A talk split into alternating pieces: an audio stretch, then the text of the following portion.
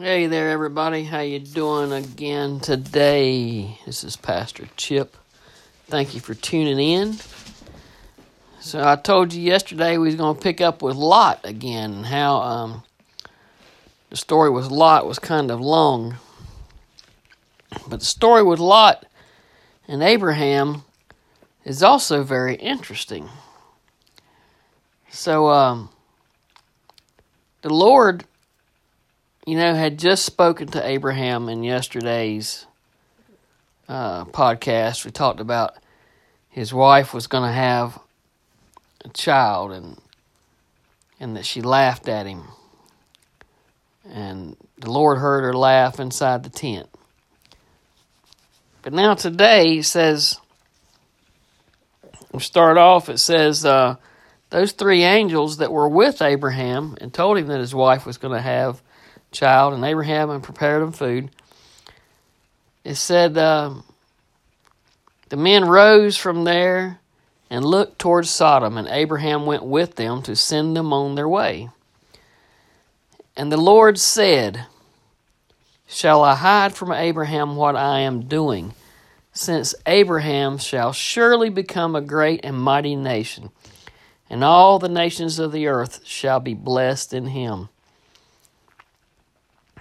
You see, the Lord and Abraham had a very close relationship, and it wasn't it wasn't just like well, I guess the rest of us because it's not a how do we say a personal one-on-one type uh, relationship, right? I mean, here the Lord is saying, "Shall I hide from Abraham what I'm doing?" So they they have a relationship. They talk, you know. I mean, he came to his house and told Sarah, you know, uh, have a about the baby and, and other things before that. They have a a great history together. But he says to Abraham, um, for what he says about Abraham in 19, for I have known him in order that he may command his children and his household after him, that they keep the way of the Lord to do righteousness and justice, that the Lord may bring to Abraham what he has spoken to him. So Abraham is a man of his word, and God is a man of his word. And so then the Lord says to Abraham, Because of the outcry against Sodom and Gomorrah is great, and because their sin is very grave,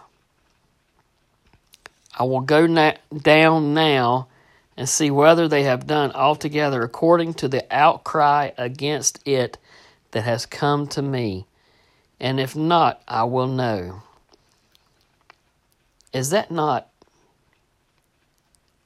to me, that's just amazing when you read that and you think the outcry, the world, the outcry of the world has fallen on the ears of God about the way Sodom, Sodom and Gomorrah behave.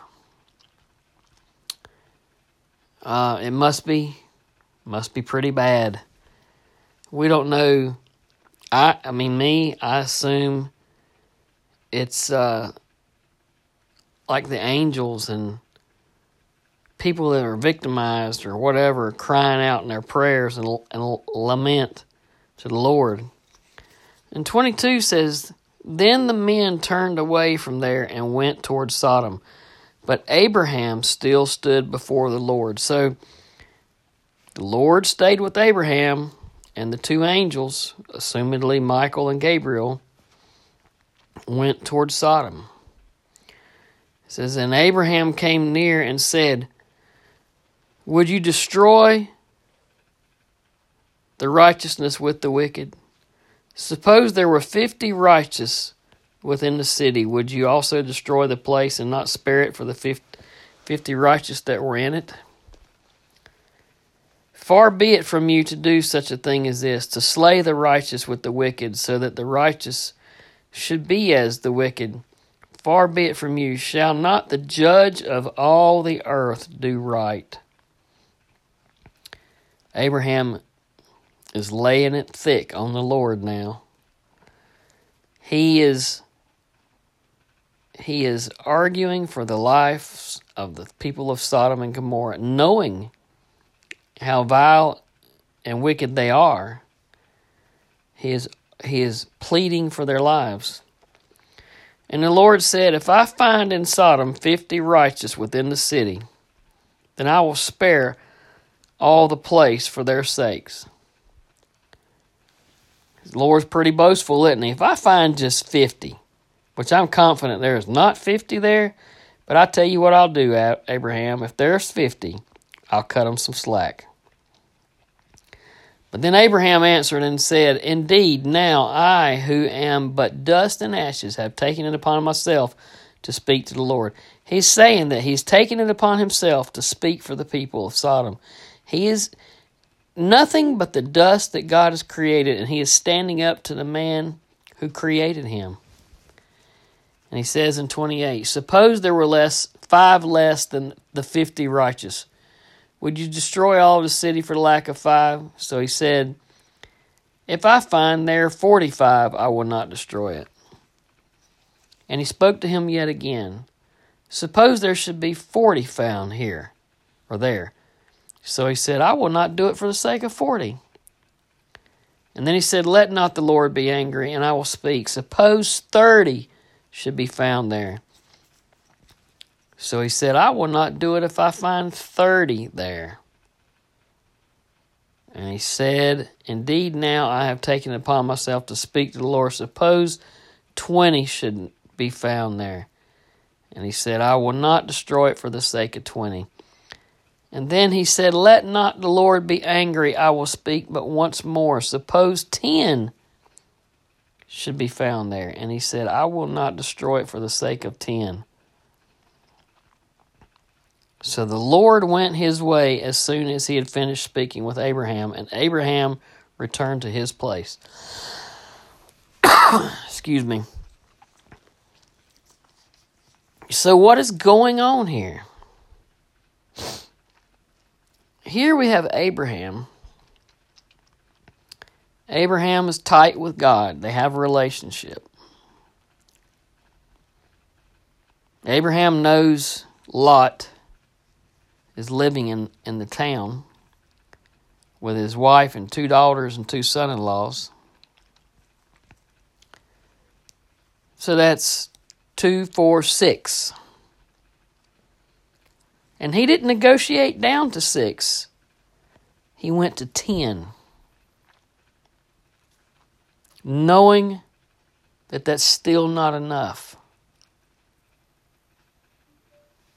But he negotiates with the Lord over not destroying Sodom, knowing how bad Sodom is. But what about the Lord? The Lord loves Abraham enough, and he has told Abraham in the past that he will number the, his descendants as the star as such as the stars are in the sky, right? He knows Abraham's going to be a great nation.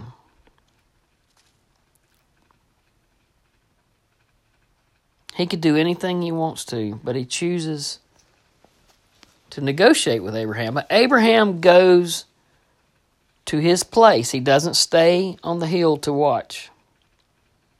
I don't know if he goes home to pray or whatever, but he leaves it in the Lord's hands, right? And now, chapter 19, the two angels, they come to, in the evening to Sodom. And Lot was sitting at the gate of Sodom. And when Lot saw them, he rose to meet them. And Lot, I'm just going to paraphrase, he, uh, he asked the guys to come come spend a night at his house. Lot knows what's going on in Sodom. He lives there. He knows how vile the town is, and he sees these two men. And you have to think that Lot recognizes them for their deity, that he invites them to come to town, to his house. And he says, Come to your servant's house and spend the night and wash your feet. You may rise early and go your way. And they said, Nope, we'll spend the night in the open square. See, back then, transients you spent your night in the open square or outside the city gates. Or if you were lucky and had money, maybe somebody would put you up in a room in their house for the night. But Lot insisted to take him to his house, and there he made him a feast, baked unleavened bread, and they ate. And see, before they lay down that night, lo and behold, when they came into the city, big city, you had to come through the gates, you had to come walk through the city streets. Everybody saw what was going on, right? So they know that the men are in the town. The people know that they're there. And it says, the men of Sodom, both old and young, all the people from every quarter surrounded the house. That's a lot of people. The court, the towns divided up into quarters. There's a lot of people. And they called to Lot and said to him, Where are the men? Bring them, the men who came to you tonight. Bring them out to us so that we may know them carnally. Those men were wanting to rape the guest, those other men that came into that town. But Lot went outside the door. He shut the door behind him. And he's telling them, Come on, guys, don't be so wicked. These are guests in the town. He says, uh, I have two daughters. They have not. Do with them. See, two daughters who have not known a man. So, pretty much two virgin daughters. He says, Let me bring them out and you can have them. But since these men have come under my roof, they're under my protection, that's what he's saying. You can't have these men. I'm not going to allow it. But they yell at him, Get back, get out of our way. And they go to grab him. And the angels, they reach through the door and they grab Lot and snatch him back in. And then they blind everybody outside and cause them to have chaos. And then the men said to Lot, Have you anyone else here, son in law, your sons, your daughters, whomever you have in the city? Take them out, for we will destroy this place because of the outcry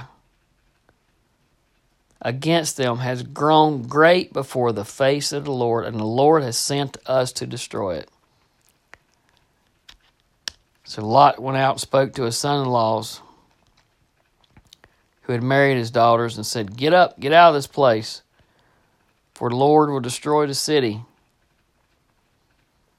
But to his son in laws, he seemed to be joking. And finally, when the morning came, the angels told him, said, Lot, you got to get up and get out of here. We've stalled long enough. Take your wife, your two daughters who are here, lest you be consumed in the punishment of the city.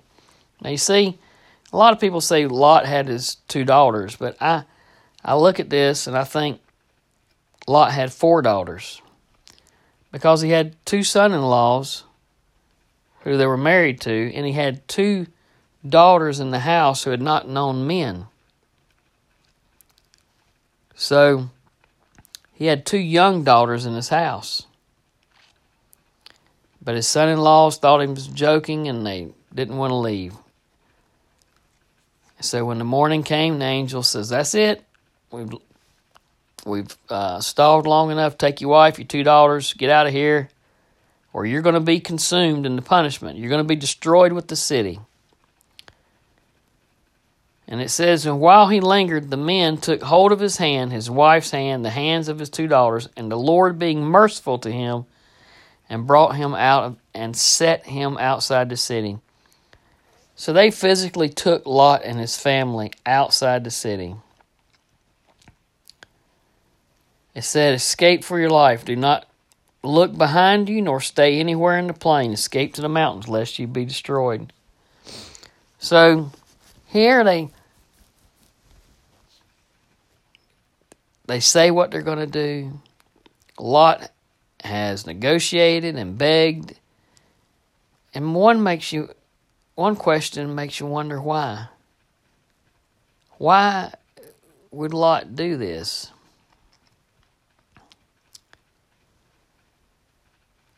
So, if you live in a city of despair and decadence and rape and destruction, is that where you want to raise your family? But you know what I think? I think it's uh, what's that saying? When w- misery loves company. It's what Lot knew. It's what he was comfortable with. He couldn't rise above his situation. And he was comfortable with living with those people in that decrepit despair and nasty and place. And a lot of times, that's how we are. We are comfortable in the job. We're comfortable in the in the in the home. We're comfortable in our bad toxic environment of screaming at each other with our spouse or abuse. And we don't think we're worthy of anything better or we don't think that we can get out of the situation or circumstances. And Lot physically had angels drag him out of the city to change his environment. And he still fought it. I mean, my goodness. How many of us out here, if angels showed up and you know they're angels, I don't know, I, I guess you'd know you'd know that they were angels. I don't know if they show up with name tags that says we're angels, Gabriel and Michael or not, but I think from all indications we'd know that they're angels. And if they showed up at my house today and said, Chip, there's a meteorite coming, you got five minutes to get out, well, guess what? I'd be out in about 30 seconds. And then I'd be finding a place to where I could watch, not get hurt, right? But I don't understand. But they tell these people, they tell Lot and his wife, it says, Then the Lord rained brimstone and fire on Sodom and Gomorrah from the Lord out of the heavens. He overthrew those cities, all the plain, all the inhabitants of the cities, and what grew on the ground. So in that valley, he destroyed everything in the valley. All the major cities, the minor cities, all the inhabitants of the cities.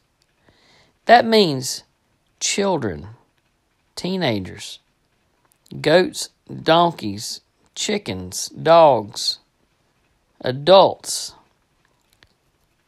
all the trees, the plants, the food, everything that grew on the ground. They destroyed it all. But they had told him, where is it? They told him to leave and not look back. They told him to leave and go and told all of them that do not look back. Where is it?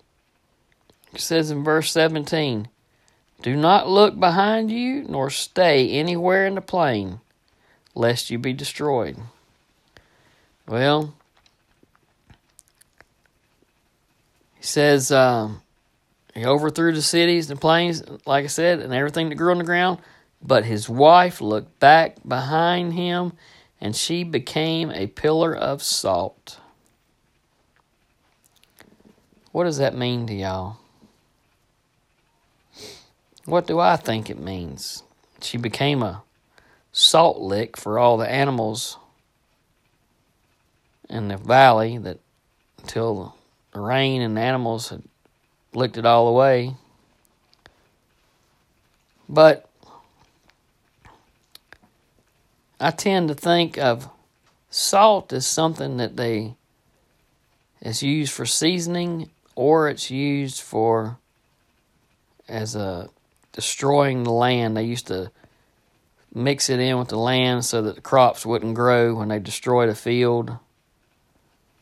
So I think salt, turning her into salt, was a symbol of looking back will destroy you. Looking back and living living in the past will consume you and destroy you. When you move forward, you got to keep moving forward. You got to keep moving frontwards, keep looking for the good, and not living in the past. So Lot wound up being just him and his two daughters. And I'm going to hold right there on Lot. But says, uh,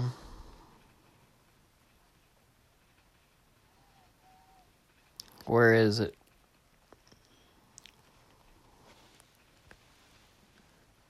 I don't know where it was, but it makes me wonder what Abraham did the next morning when he woke up. Oh, there it is, verse 27.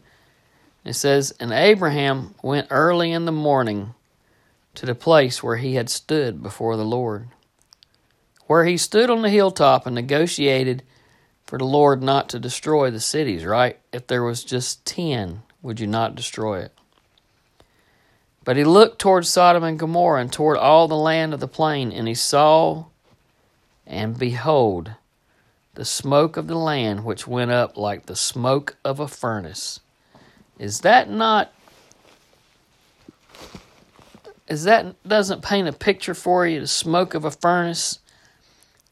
Furnace smoke is thick, black, billowing smoke, blotting out the sun of the sky.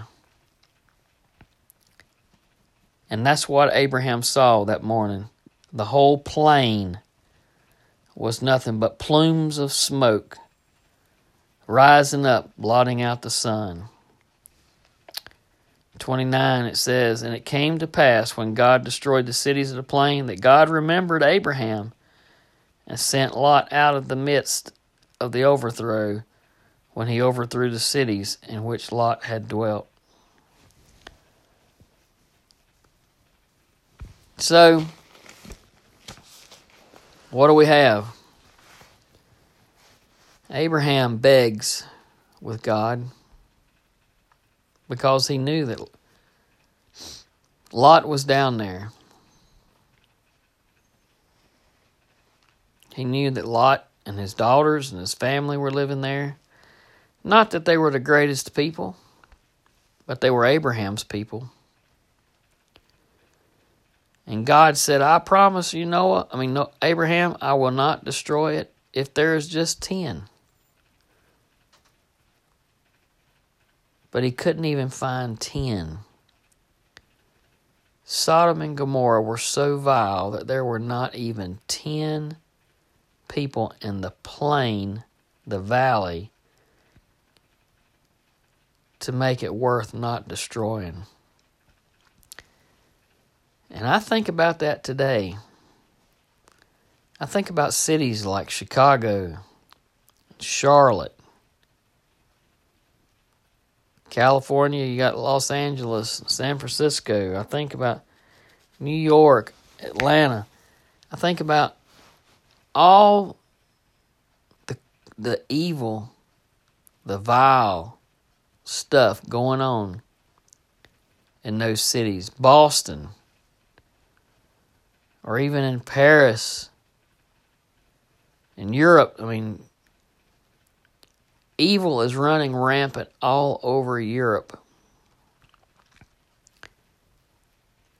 And if God destroyed the cities of a plain, a valley, and couldn't find 10 righteous there, What the heck are the numbers that we're dealing with today in all these cities? And you know, when God flooded the earth, he told Noah that as a sign that he would never destroy the earth by water again, he would put the rainbow in the sky. But he didn't say nothing about that with Sodom and Gomorrah, did he? Because the Lord knows that evil, debauchery, all that nasty stuff will be purged by fire again one day.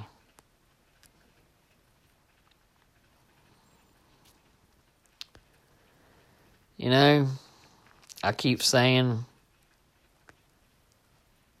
there's got to be something good. Just like Abraham, there's got to be something good, worthwhile about where we live today. There's got to be good people. There's got to be people that will lend you a hand. But I'm afraid that every time I turn around, I'm like God. All I see is hate, evil, meanness, thievery in the world.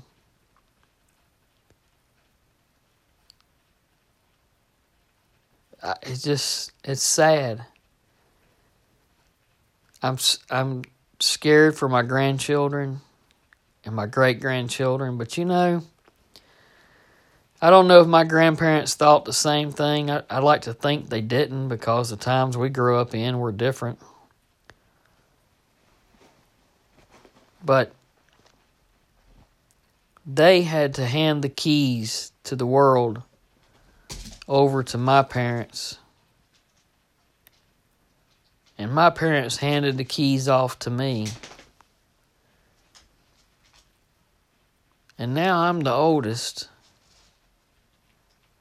And soon I will be passing the keys to the kingdom to my kids. It's a sad state of affairs we live in today. It's a world of entitlement and corruption. Religion is religion is furthest thing from many people's minds. It's a miracle to get people to sit in a church for 20 minutes on a Sunday. You act like they're pulling teeth compared to everything else they do during the week.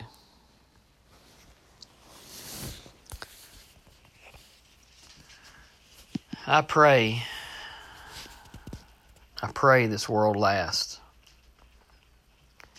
And I'm remembered by the quote from Edmund Burke. It's one of my favorites. It says, The only thing necessary for the triumph of evil is for good men to do nothing. And to that, my question is Are there any? Good men left. I think it's time the good men should rise up. We should rise up and take our place in history. And this is Pastor Chip. God bless you. I hope everyone's doing well and hope you tune in tomorrow.